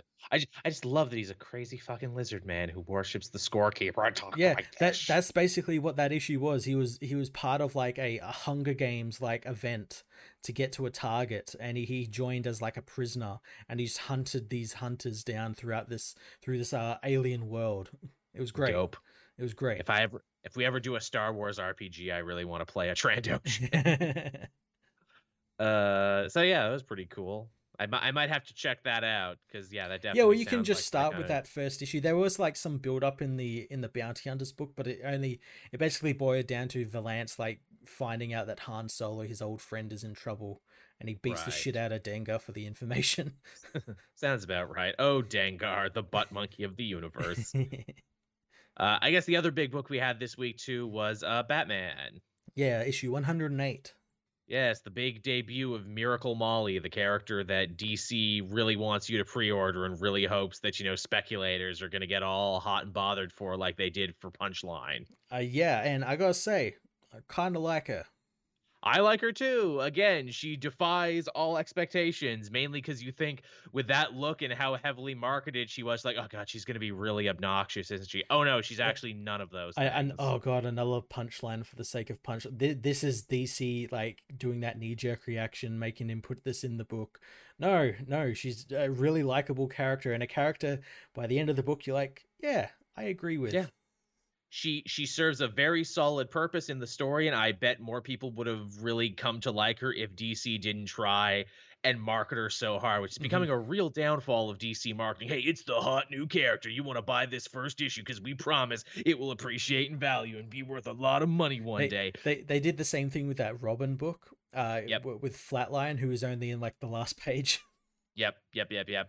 All the worst habits of the nineties, all the worst habits of the speculator uh, boom are back in a big, big way, mm-hmm. unfortunately. But yeah. Uh, yeah, Punchline, or not Punchline, fucking Miracle Molly, actually kind of cool because she's just another cog in the insanity collective machine. And she basically is there to walk Bruce Wayne through all of this and explain what their deal is because she believes so thoroughly in what they're doing that uh, Bruce will have no point but, you know, see things from their point of view by the time it's all over. Yeah, he gets a great tour of what the Insanity Collective do, and really what they do is, like, they don't do anything bad. No. They rob from the rich, but as they say, look, we never left anyone destitute on the streets, which they certainly would. We steal from people who can afford it and who are insured. We don't force anything on anybody. And what we essentially do is that, you know, we believe that, you know, the, the whole apparatus of society is broken and corrupt from the bottom up, and that it is insane for people to toil forever with such little reward, you know, just to try and make things maybe a little bit better for their families. We've decided to opt out from this system that we view to be insane, and we decide to be unsane, to live on the fringes of society. Yeah, and, and to do that, they have to have like their their their past lives uh, yeah. erased by Mister Wise. Yeah, they, you gotta you gotta start from square one. Basically, and you know, she says it it wipes away, you know, all your trauma, all your bad feelings, and lets you start completely new and, you know, basically learn life uh, over again. And she even says something quite cutting to Bruce where she's like, imagine how Batman would feel if he could have uh, could magically flip a switch and get rid of all of his trauma and all of his bad feelings. Imagine what kind of hero he could be then. Yeah, I I, I really enjoyed that. Yeah, she was she was talking to to Batman at that point, and like Batman was kind of like, hmm, that's a good point. Like, yeah. I, I wonder. And it's like, it makes me think, it's like, oh, are they going to like do that thing? Are they going to like make him get rid of this trauma and make him evolve to be a better Batman? Because that's like the whole, what the whole uh, like thing of Tynan's uh, Batman is, to be a better Batman. Building a better type of Batman. And yeah, it's interesting.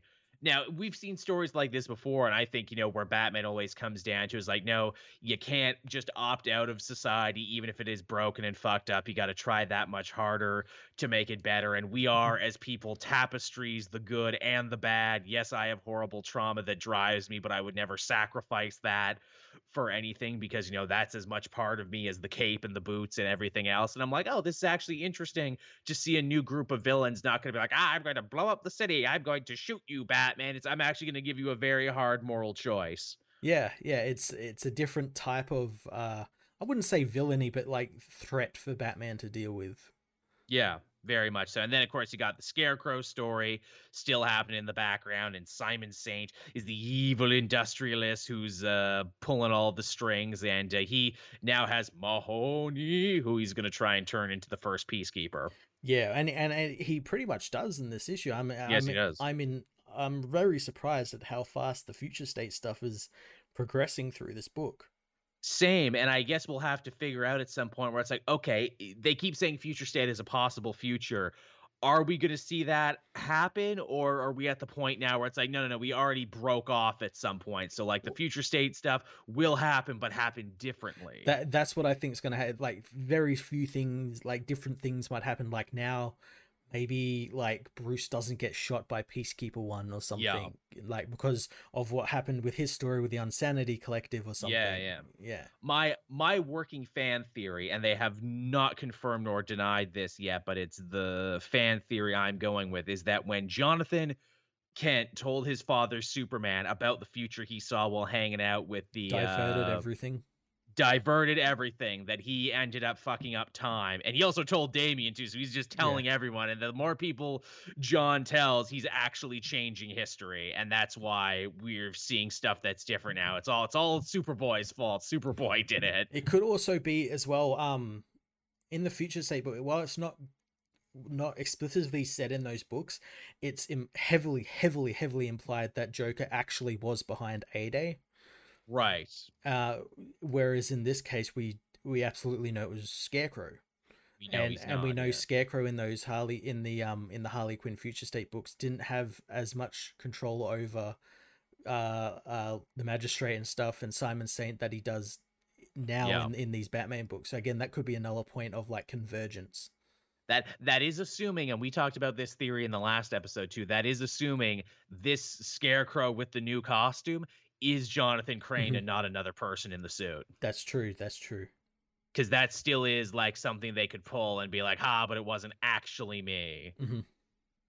So that would be interesting to see if that happens. But uh, yeah, so lots of interesting stuff going on here. Yeah, this this was an issue with very little action. This was just talking about high-minded philosophical ideas. Yeah, well, all the action was in the backup. Uh, yes. In the in the Ghost uh, Ghostmaker backup, which is really brilliant as well. I love that we're getting like these these weird and wacky assassins and their backstories, with the first one now being Kid Kwai, uh, and how, how she's some like nanobot assassin who has the memories of a real life little girl, and, and, and Ghostmaker has to fight her. Very, very fun. Very funny. Good stuff. Yeah. Uh, what else did you have this week, Matt? Uh, let's have a look. Let's have a look. Uh, oh, Crime Syndicate issue three. I finally stopped reading this one, which means I got to finish more X-Men this week, but tell me all the same. Uh, well, this is the the ending of the first arc of the of the book, because it's a six-issue book, uh, so it's like halfway mark at the moment. Um, and yeah, this is the, the heroes, or the heroes, quote-unquote, finger quotes, um, banding together to stop the, the Starro, which in we do indeed learn this issue is a good guy. Ah, uh, they they fled to Earth because Earth has metahumans that they want them to help uh, deal with the overlords of Oa, mm, uh, which is their which guardians. Which they had mentioned before. Yeah, they, they got into a big fight with the guardians, and the guardians almost like killed them all. So uh, they fled to Earth to try and find the metahumans to help. And um, yeah, so the heroes uh, end up taking the taking the Starros down. Uh, we get introduced to this to Alexander Luthor. Um, oh. who is who looks exactly like the Luthor in Superman and Lois. That's funny. Um, and it, his part of the story is, is is actually quite great. I compared the entire issue to that uh that SpongeBob meme was like, "We saved the city," and it's like all on fire, because that's basically what this issue is. Uh, we've got yeah, we're Ale- in backwards land. Alexander Luthor trying his best to save the people of Metropolis. He's got no powers. He's just got his suit. So he's trying his best to save all the people. He's trying to get Ultraman to like, save these people. This is your home. Save these people. And Ultraman's like, yeah, I don't care. I'm going to just like meth myself up with kryptonite and go after go after the, the, the Starros and everything. And yeah, the, the issue ends with Ult- Ultraman proclaiming he won the day in the in the destroyed city uh, as everything around him burns. See, now that actually sounds fun. See, I actually wish Alexander Luthor was in the story earlier because, mm. as I mentioned before, the Crime Syndicate, their logic is so alien and so, like, reverse evil, it's hard mm-hmm. to, like, actually grasp on and kind of care.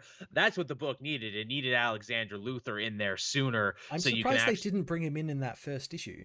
Yeah, because you need like a sane man. You need like a sane pair of eyes to yeah. see what's going on. And the fact that it's a Luthor makes it that much more interesting. Yeah, yeah, and th- that's exactly what he was. All his dialogue was like, what the fuck are you guys doing? Save the people. What the fuck that's are you what, just stop that's bickering? What we need. Yeah. We need a P O V character. Maybe this will read better in trade. I know in uh, the solicitations they showed off like his team, like the Legion, the, the Justice Legion, which is like the Legion of Doom, but also good guys. Yeah, yeah, yeah. So there's like a good version of Giganta and like a good version of other characters. Yeah, yeah. And the the backup of this issue was uh, uh, Superwoman's story, mm. and and how uh, Steve Trevor crash landed on on Themyscira and uh, started a romance with Donna Troy, but then like uh, he he, uh, he she could, didn't want to get involved in Man's World, so he took her hostage and like tried to force oh. the Amazons to to like help in in the World War, and um, they're like, no, no, you're a fucking stupid little man thing, you know, we'll just kill you. And it was, no, it was actually quite great because it's, uh, it was Donna learning that not all weapons are swords and shields and spears. Sometimes they're words and emotions. Ooh. And Hippolyta tells her to use them as her tools in trade and manipulate people with them. Mm. And you'll find that they're often the better weapon than a sword or a shield. Interesting. Yeah, and that, that that's like the the the catalyst that like hardens Superwoman at that point, because before that she was just kind of like Wonder Woman. Yeah, yeah, huh. it, was, it was pretty cool, pretty good. What, what, one bad romance fucked her up forever. yeah, yeah, pretty much. God damn it, Steve, you ruined it for everyone, dick. Uh, hey, speaking of villains acting as heroes, uh, Suicide Squad number three was this week too. Yeah. I'm uh, I'm digging this book and what they're doing with it. This one actually kind of slows things down, and we get to hang out with the team as it is. Mm-hmm. Yep.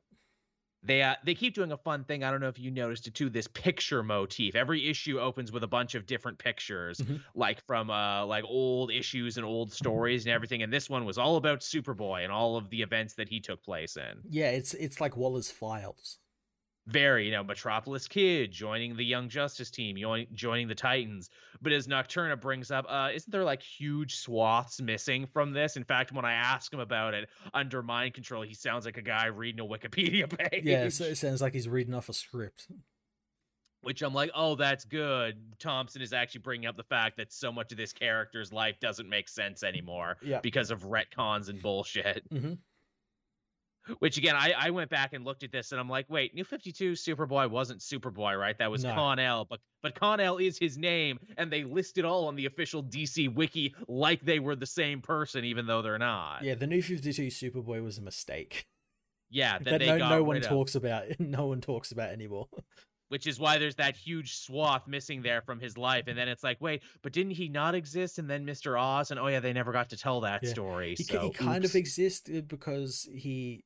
He existed in, in the pre-Flashpoint world, but then got sent to Gem World by Star Star Labs and has spent like the New fifty-two time there, and then he got right. found by Young Justice, and it's a it's a whole thing. Yeah. We uh we also see that uh, Peacemaker, even though he's working for Waller because their ideologies, you know, align, he still doesn't trust her, and he's retrofitted the laundry room so he can actually talk to the different members of his team. I, I like just I just love how they keep hammering home how much he loves peace. Just and he's loves like, it so much. I, I just I do this fucking peace and nothing else, and fuck Waller and her fucking suicide. This is my Suicide Squad. Yeah. Yeah, basically. And then you're like, oh yeah, he's a hero, isn't he? Still, Peacemaker. He's like an anti-hero, but he's still a hero. He's just got such a big fucking boner for peace and yeah. doing things his way. Yeah, yeah. Waller is very unpeaceful, and she wants Connor to replace me, and oh, he's super unpeaceful. Mm-hmm, mm-hmm.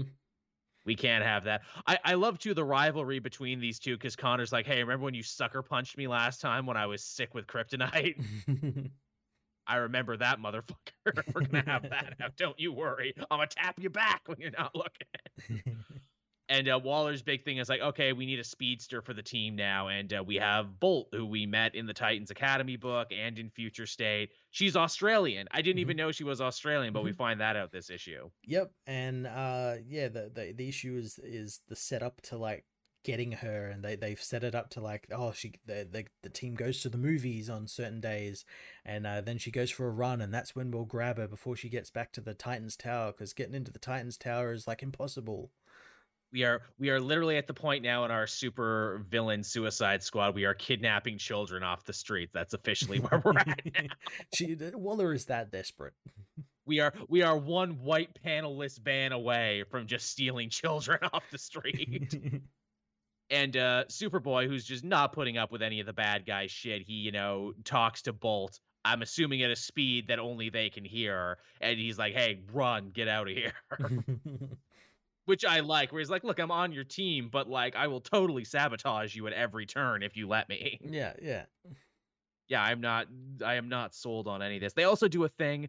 The, the end kind of doesn't line up with the last Titans Academy, because we see a scene where Waller's like, oh, go collect Bolt. And it's the same dialogue as from the Titans Academy book, but all the staging is different. Yeah, yeah. In the, in the, in the Titans Academy book, don't they like, doesn't like Peacemaker and Superboy get Bolt, like they they, yes. they defeat her, but yeah, in the, in the end of the the uh the other the Suicide Squad, it's like Red X or something. Yes, they're also sitting down, and it's in the dark, and I'm like, uh oh, you two writers didn't talk to each other, because the timeline of these events also doesn't line up anymore. Which seems really strange, because it's like this is meant to, this is like a crossover. It's meant to be a crossover. Yes. Uh, so oh, like, yeah, what did they like not like talk, or is like is is this just like just before the talks happened?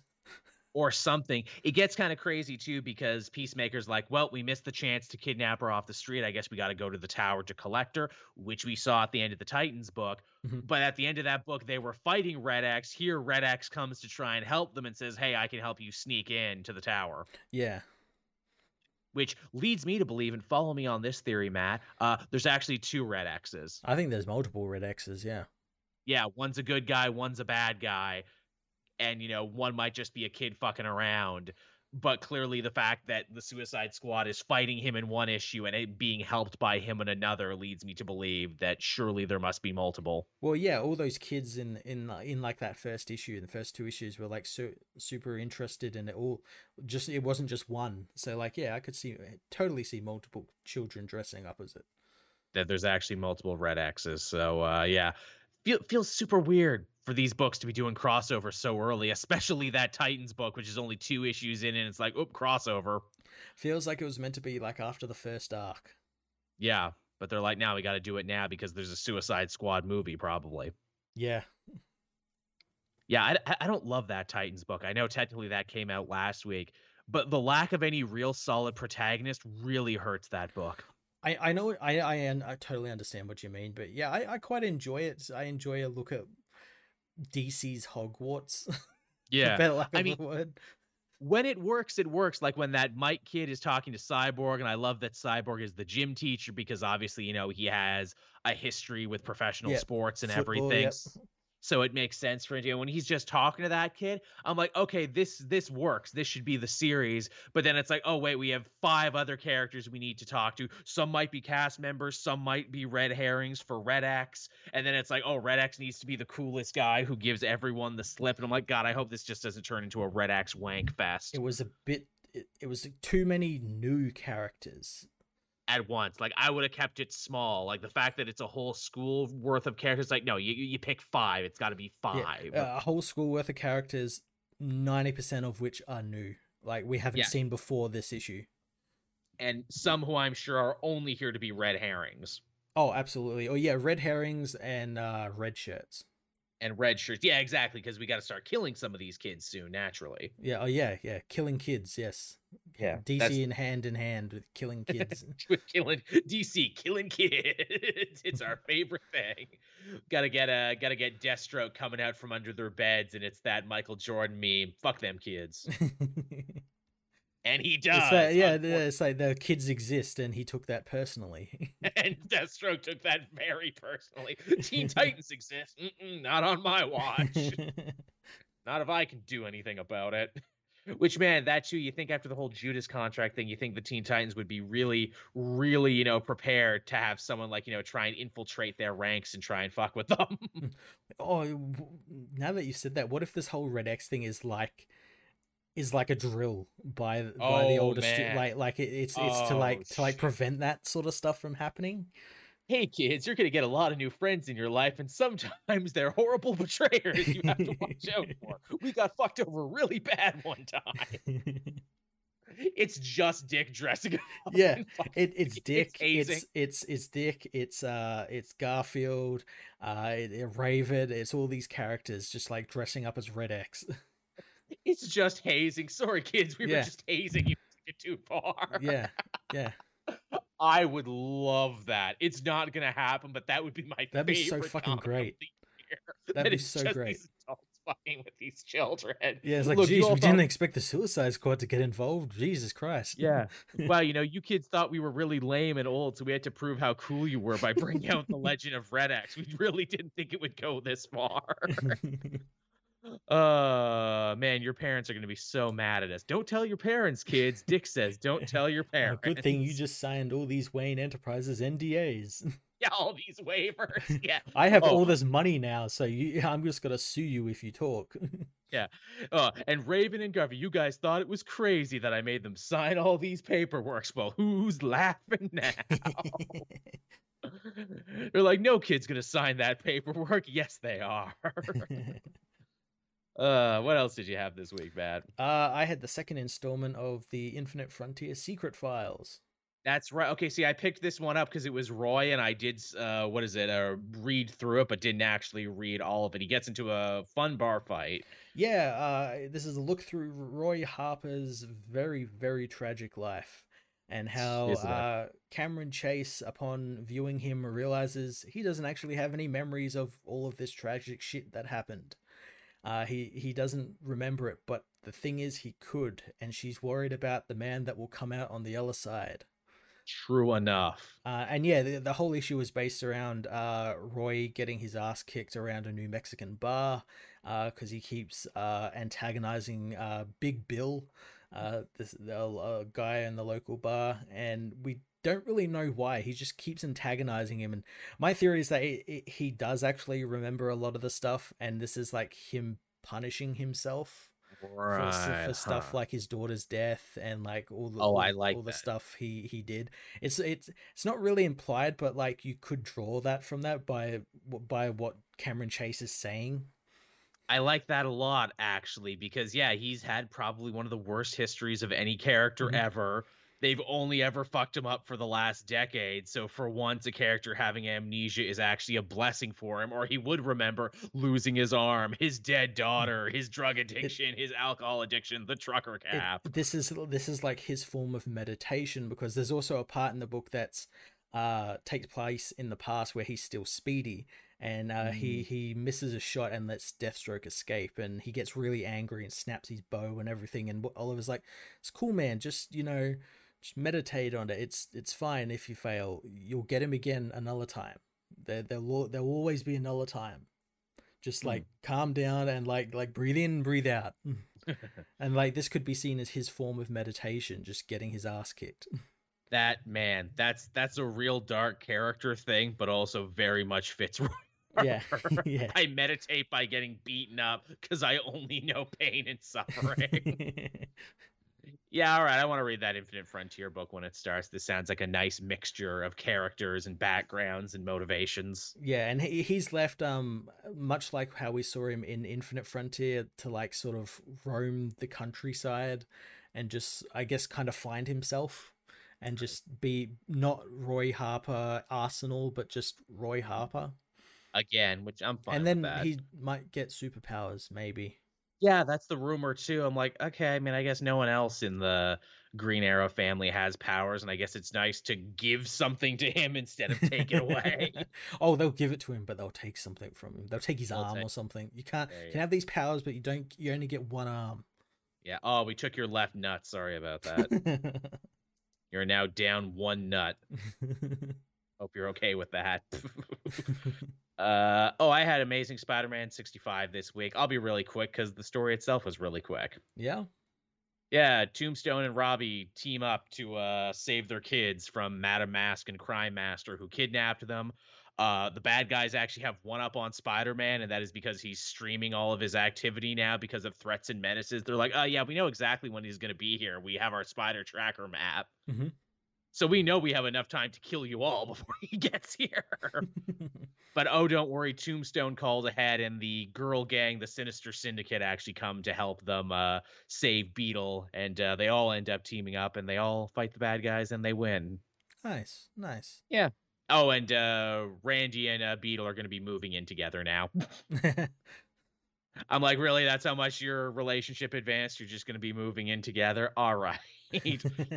But uh, it's really just setting the stage for the next issue, which is the big double-length issue, Kingpin and the Lifeline tablet, and uh, Boomerang, who's on a bit of a suicide mission. Nice, nice. Because he, because he just now learned about power and responsibility, and it's really fucking with his head. He took all the wrong pointers from with great power comes great responsibility. uh, but yeah, that's what I had. Uh, I had one more after this too. I did as well. I've, I had uh U S Agent issue five, the finale right. to Christopher Priest's run. Cool. And yeah, this is, this was all action because we had, uh, John Walker fighting the new U S agent April Manning on a crashing helicarrier while also having to deal with a byproduct of the American Kaiju program. And oh, so it was good. It was. Yeah. It wasn't actually mentioned until this issue. And, and John's like, wait, this is just, this is like a byproduct of the American Kaiju. This is like one that failed, but it didn't fail enough that they had to destroy it. They wanted to keep it. And that's what was buried under this town. And they put what the a... helicarrier on top of it to keep it like hidden.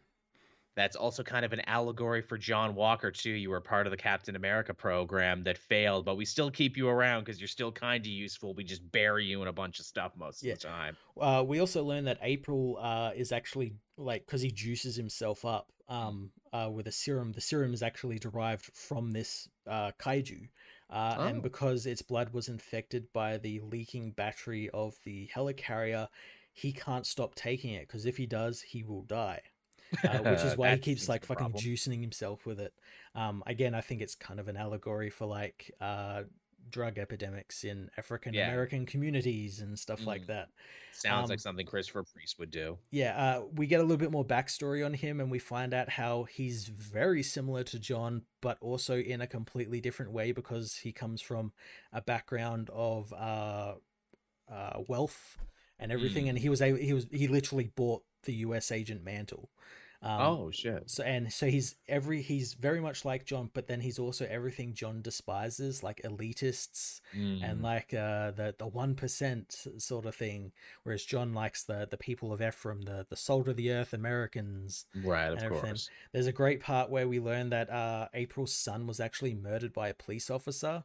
Oh shit. But April's like, yeah, well, the police officer was just doing his job. Wow. Yeah, yeah.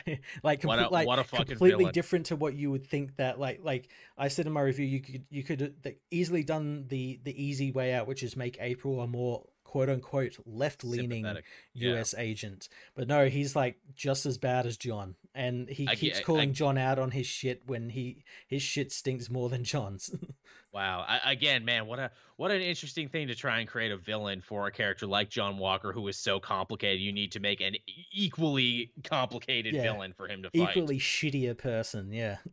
And also, I'm sure, what is it that this is Christopher Priest getting some stuff out too about people oh, yeah. he doesn't like, being a black man himself and everything too. Absolutely. And I and a priest himself. I don't know what his own political affiliations are, but still, maybe he was the perfect guy to write this. Absolutely, absolutely. And um, yeah, by the end of the book, the April, he's still left alive, but uh, John manages to take back his shield and uh, kind of abscond from working as a U S agent anymore. And he's kind of a freelance, and his, his handler, his old handler is like, maybe you kind of work better like this without government oversight. You seem to get shit done a little bit. Like, you may fuck up every now and then, but you seem to get shit done. So we'll, we'll let you like keep that shield. And then that's leading into um, the United States of Captain America.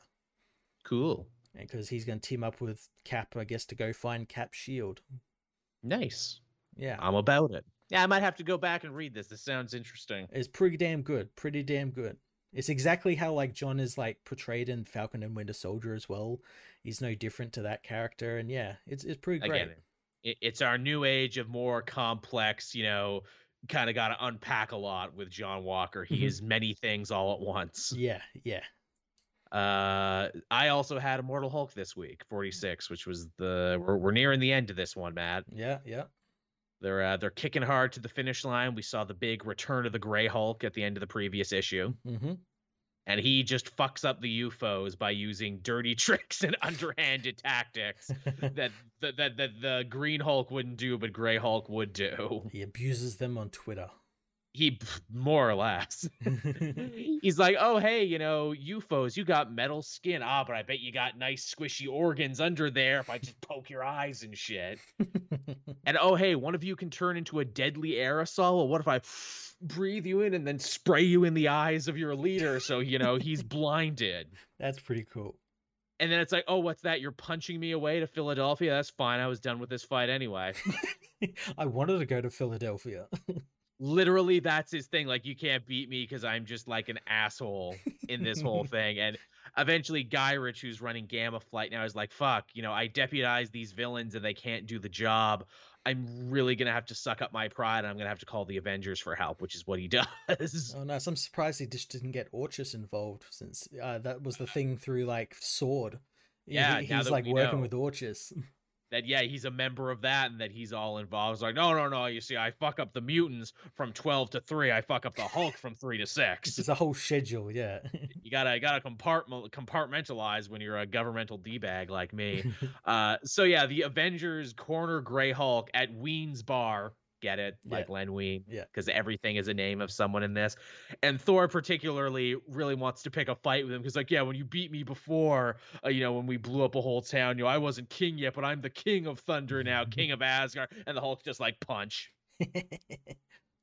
You're still nothing compared to me. And it's like a big deal because the last time the Avengers fought the Hulk, he totally embarrassed them. They had to blow up a whole town just to turn him into a skeleton, and even that didn't work. And you're thinking like, oh, Hulk's cornered now. Who's going to come to help him?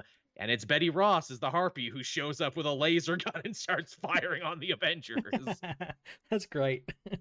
It is, and I'm like, well, I guess they're back together now. Good for them. Well, if only the obviously this takes place before the last Avengers arc, because it's like, well, the Avengers now have like a Phoenix amongst their ranks. Like, yeah, Phoenix could just like fucking murder Hulk. Yeah, we we do actually see Blade as part of the team too, so it definitely oh, nice. is before that. Nice. So someone's definitely paying attention there, but uh, yeah, I, I love that idea. That this is what gets, uh, what is it, Betty and Bruce back together fighting the Avengers. And as we've seen from art from that Defenders book and everything that's coming out, Betty stays the Harpy. She's not going to oh, okay. not be the Harpy. Okay. Like, I assume this story would end with her, you know, being cured and, you know, this being, uh, what is it, Bruce's thing? Like, hey, sorry, I keep ruining your life, but, you know. Yeah, yeah, okay. Also, the chat says that was apparently a lamppost, not a gun. It looked like a gun to me. I don't know. The lamppost that shoots like a gun. Yeah, I. It's often one of those mistake... Philadelphia lamppost guns. Lamppost, yeah. I I often mistake lampposts for guns. It makes my life very, very difficult, and vice versa. Oh man, does that make my life difficult? So yeah, that was that story, and it's pretty good. Nice. All right, then I guess on that note, everyone, we can start bringing the show to a close. As always, thank you for joining us on Sunday nights over at Twitch. That's always a big deal. Thanks to everyone who donated and helped out with the show. Means more now than ever. Same for everyone who is a patron. You'll be getting this show first before uh, anyone else in both audio and video format.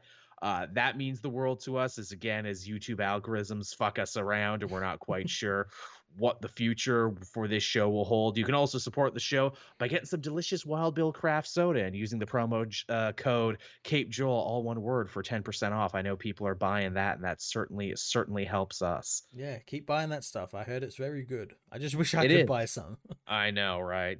Uh, maybe if we sell enough, they'll send you a special care package all the way to Australia. Hopefully. So...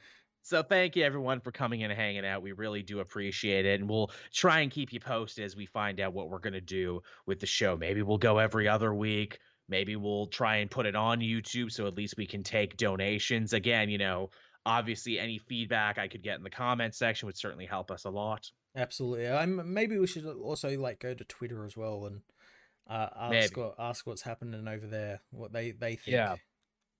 I mean, if we put the show anywhere else, would you follow the show there? That's like a whole thing that we want to know. Because like, I don't want to stop doing it. And I don't think Matt wants to stop doing it. This no, has been maybe the most This has been maybe the most consistent project we've ever done, but like if it's literally going to become a money sink and if I see the views on the channel go down and I know this is why, then that's really going to stick in my craw and I don't want to have to do that. Yeah. uh, but until then, everyone, thank you so much for watching and listening. And Matt and myself will be back again next time, everyone. Bye-bye. See ya.